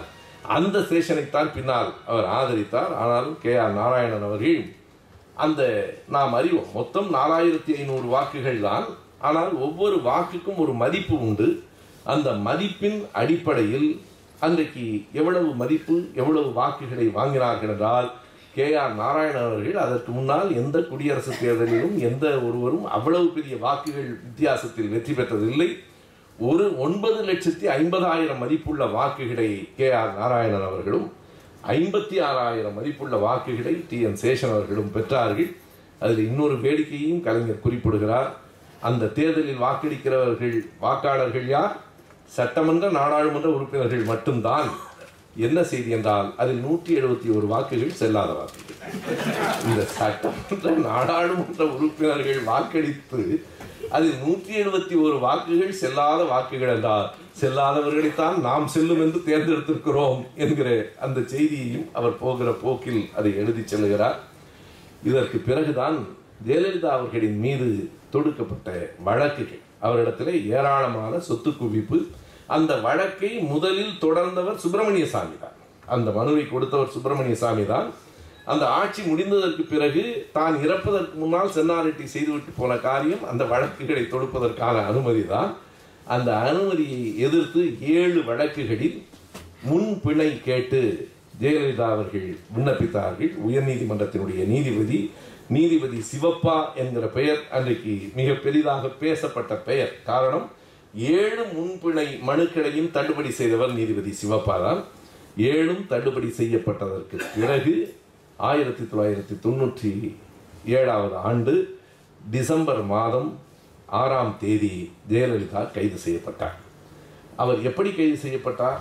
காலையில் ஏழேகால் மணிக்கு காவல்துறை அவருடைய வீட்டுக்கு போயிட்டு உங்களை கைது செய்ய வந்திருக்கிறோம் என்கிற அந்த நீதிமன்றத்தினுடைய ஆணையை அவர்கள் காட்டினார்கள். சரி கீழே உட்காருங்கள் என்று உட்கார வைத்தார்கள். கட்சிக்காரர்கள் எல்லாம் வெளியிலே சூழ்ந்து விட்டார்கள். ஏழே கால் மணிக்கு காவல்துறை போயிற்று. ஒன்பதே முக்கால் மணிக்குத்தான் அம்மையார் மேலே இருந்து கீழே இறங்கினார். இரண்டே கால் மணி நேரம் காவல்துறை பொறுமையாக கீழே காத்திருந்தது. ஆனால் தலைவர் கலைஞர் அவர்கள் இரண்டாயிரத்தி ஒன்றில் எப்படி கைது செய்யப்பட்டார் என்றால் கதவுகள் உடைக்கப்பட்டு நள்ளிரவில் அவரை அப்படியே முதியவர் என்று கூட பார்க்காமல் தூக்கி கொண்டு போகிற நிலை இருந்தது. இதுதான் இரண்டுக்குமான வேறுபாடு. அது மட்டுமல்ல ஜெயலலிதா அவர்கள் கைது செய்யப்பட்டதற்கு பிறகு சிறை கண்காணிப்பாளருக்கு முதலமைச்சராக இருக்கிற கலைஞர் தொலைபேசுகிறார் அவர் முன்னாள் முதலமைச்சர். அவரை நீங்கள் மதிப்போடு நடத்த வேண்டும். அவருக்கு எந்த குறையும் உள்ளே இருக்கக்கூடாது. இது ஒரு நீதிமன்ற நடவடிக்கையை தவிர பழிவாங்குகிற நடவடிக்கை அல்ல. எனவே உரிய மதிப்போடு நடத்துங்கள் என்று சொன்ன மதிப்பிற்குரியவர் தான் தலைவர் கலைஞர் என்பதை நாம் குறித்துக் கொள்ள வேண்டும். எனக்கு இந்த ஜெயலலிதா அவர்கள் கைதானதை பற்றி சொல்லுகிற போது எனக்கு என்னுடைய பழைய நினைவும் வருகிறது அப்போது நானும் சிறையில் இருந்தேன். அதே காலகட்டத்தில் திமுக ஆட்சியிலும் இரண்டு முறை நான் சிறையில் இருந்திருக்கிறேன். அது தொண்ணூற்றி ஆறு டிசம்பர் மாதத்தில் ஏழாம் தேதி ஜெயலலிதா கைது செய்யப்பட்டார். ஆறாம் தேதி நான் பதினைந்தாம் தேதி நான் கைதானேன். ஏறத்தாழ ஒரு இருபது நாட்கள் வேலூர் சிறையிலே நான் இருந்தேன். அதுவும் இதே நாங்கள் கைதானது ஊழல் வழக்கிலே அல்ல விடுதலை புலிகளை ஆதரித்து பேசிய காரணத்திற்காக நான் கைது செய்யப்பட்டேன். ஜெயலலிதா அவர்கள் கைது செய்யப்பட்டதற்கு பிறகு அவர் வீட்டில் ஒரு சோதனை நடந்தது. அந்த சோதனையின் முடிவுகள் உங்களில் பலருக்கு நினைவிருக்கலாம். கொஞ்சம் பொருள்கள் கிடைத்தன. இருபத்தெட்டு கிலோ தங்கம் எண்ணூறு கிலோ வெள்ளி பத்தாயிரத்தி ஐநூறு பட்டு புடவைகள். அவருக்கு சொத்து இல்லை யாரும் இல்லை உறவினர்கள் இல்லை. பத்தாயிரம் புடவையை எப்போது கட்டி முடிப்பார் என்று எனக்கு புரியவில்லை. எண்ணூறு கிலோ வெள்ளி இவ்வளவுக்கும் இன்னொரு பெரிய வேடிக்கை என்றால் முதலமைச்சராக இருந்த ஐந்து ஆண்டுகளில் அவர் மொத்தம் அவர் பெற்ற ஊதியம் வெறும் அறுபது ரூபாய். ஒரு மாதம் ஒரு ரூபாய் தான் ஊதியம் பெற்றார். ஆண்டுக்கு பன்னிரெண்டு ரூபாய். ஐந்து ஆண்டுகளில் அறுபது ரூபாய் தான் பெற்றார். அதில் இருபத்தெட்டு கிலோ தங்கமும் எண்ணூறு கிலோ வெள்ளியும் வாங்க முடிந்திருக்கிறது. அவர் சிறையில் இருந்தபோது அதனை கண்டித்து அதிமுகவை சார்ந்தவர்களும் பலரும் கைதாகி வேலூர் சிறையில் இருந்தார்கள். நாங்கள் சிறையில் இருந்தபோது நானும் தோழர் மணியரசனும் சிறையில் இருந்தோம். இந்த பக்கத்தில் யார் வந்தார்கள் என்றால் நம்முடைய முன்னாள் அன்றைக்கு அந்த கட்சியில் இருந்த இன்றைக்கு நம்மோடு இருக்கிற முன்னாள் அமைச்சர் செல்வ கணபதி இருந்தார் மதுசூதனன் இருந்தார் இடது பக்கம் திரும்பினால் இந்தியன் வங்கியினுடைய மேலாளராக பொது மேலாளராக இருந்த கோபாலகிருஷ்ணன் இருந்தார் நாங்கள் தான் அன்றைக்கு நண்பர்கள் வேறு வழி இல்லை. எந்த கட்சி என்ன வேறுபாடு இருந்தாலும் மாலையில் நாங்கள் ஐந்து பேரும் தான் பேசிக் கொண்டிருக்க முடியும். இந்த பக்கத்தில் வங்கியிலிருந்து கோபாலகிருஷ்ணன் அவர்கள் நான் மணியரசன் செல்வ கணபதி மதுசூதனன் என்று அந்த தொண்ணூற்றி ஆறு டிசம்பரில் நடைபெற்ற அந்த செய்திகள் எனக்கு இப்போது நினைவிருக்கிறது. தொண்ணூற்றி ஆறு டிசம்பரில் அவர் கைதானார். இருபத்தி எட்டு நாள்கள் அவர் சிறையில் இருந்தார். இருபத்தி எட்டு நாள்கள் தான் அவர் மொத்தம் வாழ்க்கையில் சிறையில் இருந்தது. நாட்டுக்காக செய்த தியாகம் எல்லாவற்றையும் நாட்டிலிருந்து பெற்றுக்கொண்டு அவர் செய்த தியாகம் அதுதான். நண்பர்களே இதற்கு பிறகு ஏறத்தாழ தொண்ணூற்றி ஏழு இறுதியிலே நடந்த இந்த இரண்டு நிகழ்வுகளோடு இன்றைய அமர்வு முடிகிறது. இன்னும் ஐநூறு பக்கங்களில் அடுத்த இரண்டு ஆண்டுகள் நடந்ததை தலைவர் கலைஞர் அவர்கள் எழுதியிருக்கிறார்கள். மிக குறிப்பாக கலைஞர் எழுதியிருக்கிற செய்தி இந்த ஆட்சி காலத்தில் முதல் இரண்டு ஆண்டுகளில் நான் மிகவும் நினைத்து நினைத்து பெருமிதம் கொள்ளுகிற ஒரு செயலை செய்து முடித்தேன் என்று சொன்னால் அது பெரியார் நினைவில் சமத்துவபுரத்தை உருவாக்கியதுதான் என்று அவர் பெரியார் நினைவு சமத்துவபுரம் தான். நான் நினைத்து நினைத்து மகிழத்தக்க விதத்தில் நான் செய்து முடித்த பணிகளிலே ஒன்று என்று கருதுகிறேன். அதுவும் மிக கடுமையான சாதி கலவரங்கள் வந்ததற்கு பிறகு முதன் முதலாக திருநெல்வேலியில் திருநெல்வேலிக்கு அருகில் இருக்கிற அழகிய பாண்டிபுரத்திலே தான் அந்த முதல் பெரியார் சமத்துவபுரம் தொடங்கப்பட்டது. இரண்டாயிரத்தி ஒன்றில் திமுக கழகத்தினுடைய ஆட்சி நிறைவடைவதற்கு முன்பு நூற்றி நாற்பத்தி ஐந்து சமத்துவபுரங்கள் தமிழ்நாடு முழுவதும் உருவாக்கப்பட்டன. அத்தனை சமத்துவ குரங்களின் முகப்பிலும் ஐயா பெரியார் அவர்களின் சிலை வைக்கப்பட்டது. இது தன்னுடைய பகுத்தறிவுக்கான அடிப்படையான செய்தியை கலைஞர் எழுதுகிறார். அவர் ஆட்சி காலம் முழுவதும் திருக்கோயில் குழு என்று ஒன்றை அவர் தொடங்கினார். திருக்கோயில்களை பராமரிப்பதற்கு கடவுள் நம்பிக்கை வாய்ந்தவர்கள் பக்திமான்கள் எல்லோரையும் வைத்து திருக்கோயில் குழுவையும் கலைஞர் தான் உருவாக்கினார். திருவாரூர் தேரையும் அவர் தான் ஓட்டினார். மயிலாப்பூர் குளத்தையும் அவர்தான் அவர் ஆட்சியில தான் தூர்வாரினார். அதே நேரத்தில் தன்னுடைய பகுத்தறிவு கொள்கையிலே அவர் எவ்வளவு அழுத்தமாக இருந்தார் என்பதற்கு இரண்டு செய்திகளை சொல்லுகிறேன். முதலமைச்சராக இருக்கிற போது திடீரென்று அவருக்கு ஒரு அழைப்பு வருகிறது. பார்த்தவுடன் அதிர்ச்சி ஆகிவிடுகிறார் மதுரையில் பிரசன்ன வெங்கடாஜலபதி கோயில் குடமுழுக்கு. அதில் கலைஞரின் படத்தை போட்டிருக்கிறார்கள். பார்த்த உடனே அதிர்ந்து போய் என்னையா என் படத்தை எடுத்தியா போட்டுக்கிறாங்கன்னு கேட்குறேன். இல்லை முதலமைச்சர் முதலமைச்சராக இருப்பது வேறு. கோயில் குடமுழுக்கு படத்தில் என் படம் ஏன் வந்தது? யார் அதை செய்தவர்கள் என்று கேட்கிறார் அந்த அதிகாரிகள் எதிர்பார்க்கவில்லை. கோயில் குடமுழுக்கு என்பது அந்த அந்த அறநிலையத்துறை சார்ந்தவர்கள் அறநிலையத்துறை அமைச்சருக்கு தொடர்புடையதை தவிர நீங்கள் ஆயிரம் எல்லோருக்கும் சேர்ந்து நான் முதலமைச்சர் என்றாலும் கலைஞர் எழுதியிருக்கிற வரியை சொல்லுகிறேன்.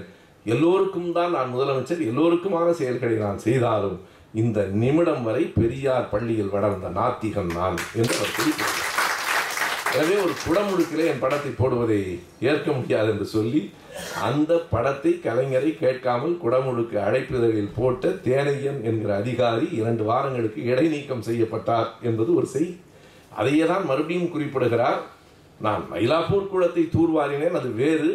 ஆனால் பண்ணாரி அம்மன் கோயிலில் தீ மிதித்த அமைச்சரை கூப்பிட்டு நீ இனிமேல் இப்படி செய்தால் அமைச்சரவையில் இருக்க முடியாது என்றும் எச்சரித்தேன் என்கிறார்.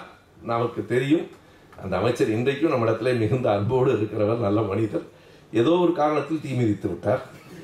ஆனாலும் அந்த நம்பிக்கையிலிருந்து கலைஞர் அவர்கள் அழைத்து நீங்கள் தீ மிதிப்பதற்காக இன்னொரு நிகழ்ச்சியும் எனக்கு தெரியும். அறநிலையத்துறை அமைச்சராக இருந்த ஒருவர் உள்ளே போய் பரிவட்டமெல்லாம் கட்டி கொண்டு வந்ததற்கு பிறகு அடுத்த நாள் சிஐடி நகரில் தலைவர் அவர்கள் கடுமையாக பேசினார்கள்.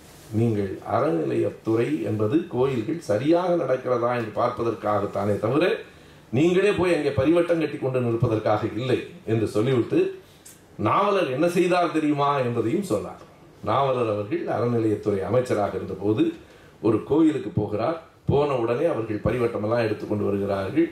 திருநீரெல்லாம் எடுத்துக்கொண்டு வருகிறார்கள். நாவலர் சொன்னார் இதெல்லாம் வேண்டாம். நான் இங்கே சாமி கும்பிடுவதற்காக வரவில்லை. நீங்களெல்லாம் சரியாக இருக்கிறீர்களா என்று பார்த்துவிட்டு போவதற்காக வந்திருக்கிறேன். நான் உங்களை சோதனையிட வந்திருக்கிறேனே தவிர வழிபடுவதற்கு வரவில்லை. நான் அடிப்படையில் ஒரு நாசிகன் இந்த வேலைகளெல்லாம் வேண்டாம் என்ற நாவலர் சொன்னதை கவனத்தில் வைத்துக் கொள்ளுங்கள் என்றார். எனவே அடிப்படையில் ஒரு பகுத்தறிவாளனாகத்தான் கடைசி வரைக்கும் இருந்தால் ஒரு செய்தியை கலைஞர் எழுதுகிறார். இந்த இடத்துல நானும் இதனை குறிப்பிட வேண்டும். அவர் எழுதுகிறார் திமுக கழகம் என்பது எங்களின் தாய் கழகமான திராவிடர் கழகத்தைப் போல கடவுள் மறுப்பு கட்சி இல்லை. இங்கே கடவுள் நம்பிக்கை உடையவர்களும் உண்டு இல்லாதவர்களும் என்னைப் போல கடவுள் நம்பிக்கை இல்லாதவர்களும் இருக்கிறார்கள். கடவுள் நம்பிக்கை உடையவர்களும் இருக்கிறார்கள். ஆனால் நாங்கள் பகுத்தறிவு பிரச்சாரத்தை நடத்தி கொண்டிருக்கிறோம். கடவுள் மறுப்பு கட்சி இல்லை என்கிறார் பகுத்தறிவு பிரச்சாரத்தை கொஞ்சம் வேகமாக நடத்த வேண்டி இருக்கிறதோ என்று நேற்றைக்கு ஒரு அனுபவம் எனக்கு உணர்த்திட்டு நேற்றைக்கு முன்தினம் கோவையில் ஆர்விஎஸ் கல்லூரி என்ற ஒரு கல்லூரியில் மாணவர்களிடத்தில் பேசுவதற்காக நான் சென்றிருந்தேன்.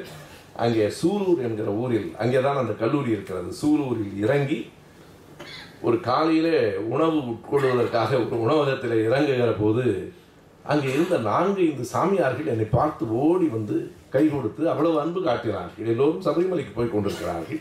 கருப்பும் காவியுமாக இருந்தார்கள். எல்லோரும் என்னை பார்த்து அவ்வளவு அன்பு காட்டி கை குலுக்கி என்னோடு படம் எடுத்துக்கொண்டு நான் உள்ளே வந்த பிறகு நண்பர்களிடம் சொன்னேன் சபரிமலைக்கு போகிற சாமியார்கள் என்னும் இவ்வளவு அன்பாக இருக்கிறார்களே என்றேன் என்னோடு இருந்தவர்கள் தயங்கி தயங்கி சொன்னார்கள் இல்லை அவர்கள் எல்லாம் திமுக சாமியார்கள். ஓ, திமுகவில் இப்படி சாமியார்கள் வந்து தொலைத்து விட்டார்களா? என்றும் உண்மையாக நடந்த அந்த நிகழ்ச்சி அதற்காகத்தான் நான் இடத்தையும் நாளையும் சொல்லியே சொல்லுகிறேன். கடவுள் நம்பிக்கை உடையவர்கள் இருப்பதில் பிழையில்லை ஆனால் பகுத்தறிவு கருத்துகள் பகுத்தறிவு பிரச்சாரம் நடந்து கொண்டே இருக்க வேண்டும். எல்லோரும் பகுத்தறிவாளர்களாக இருந்தால்தான் கட்சிக்குள் இருக்க முடியும் என்கிற நிலை இல்லை என்றாலும் பகுத்தறிவை நாம் முற்றுமாக மறந்துவிட்டால் ஆட்சியை பெற்றாலும் பயனற்று போகும் அதை கவனத்தில் கொள்ள வேண்டும். பகுத்தறிவை பரப்ப வேண்டிய கட்டத்தில் நாம் இருக்கிறோம். கலைஞரை பார்த்து வேறு யாரையும் அல்ல. கலைஞரினுடைய வாழ்க்கை வரலாற்றை நெஞ்சுக்கு நீதியை படித்தால் அவர் எந்த அளவுக்கு உறுதியாக இருந்திருக்கிறார் என்பது நமக்கு தெரியும். பெரியார் சமத்துவபுரத்தை உருவாக்கினேன் என்று சொல்லுகிற போதே இன்னொன்றையும் சேர்த்து சொல்லுகிறார். நான் முதலில் உருவாக்கியது அழகிய பாண்டியபுரம் என்கிற ஊர் என்று ஆவணங்களிலே இருந்தாலும் நான் முதலில் உருவாக்கிய பெரியார் சமத்துவபுரம் என் வீடுதான் என்று எழுதுகிறார். என் வீட்டில் எல்லா ஜாதிக்காரர்களும் உண்டு. அவருடைய கோபாலபுரம் வீட்டில் இல்லாத சாதி சார்ந்தவர்களே கிடையாது. எல்லா சாதியினரும் பார்ப்பனர்களிலிருந்து கீழே வரைக்கும் எல்லோரும் உண்டு. எனவே ஆகையினாலே அனைத்து சாதிகளையும் சமத்துவமாக சமமாக கருதுகிற போக்குதான் அந்த பெரியார் சமத்துவபுரத்தினுடைய உருவாக்கும்.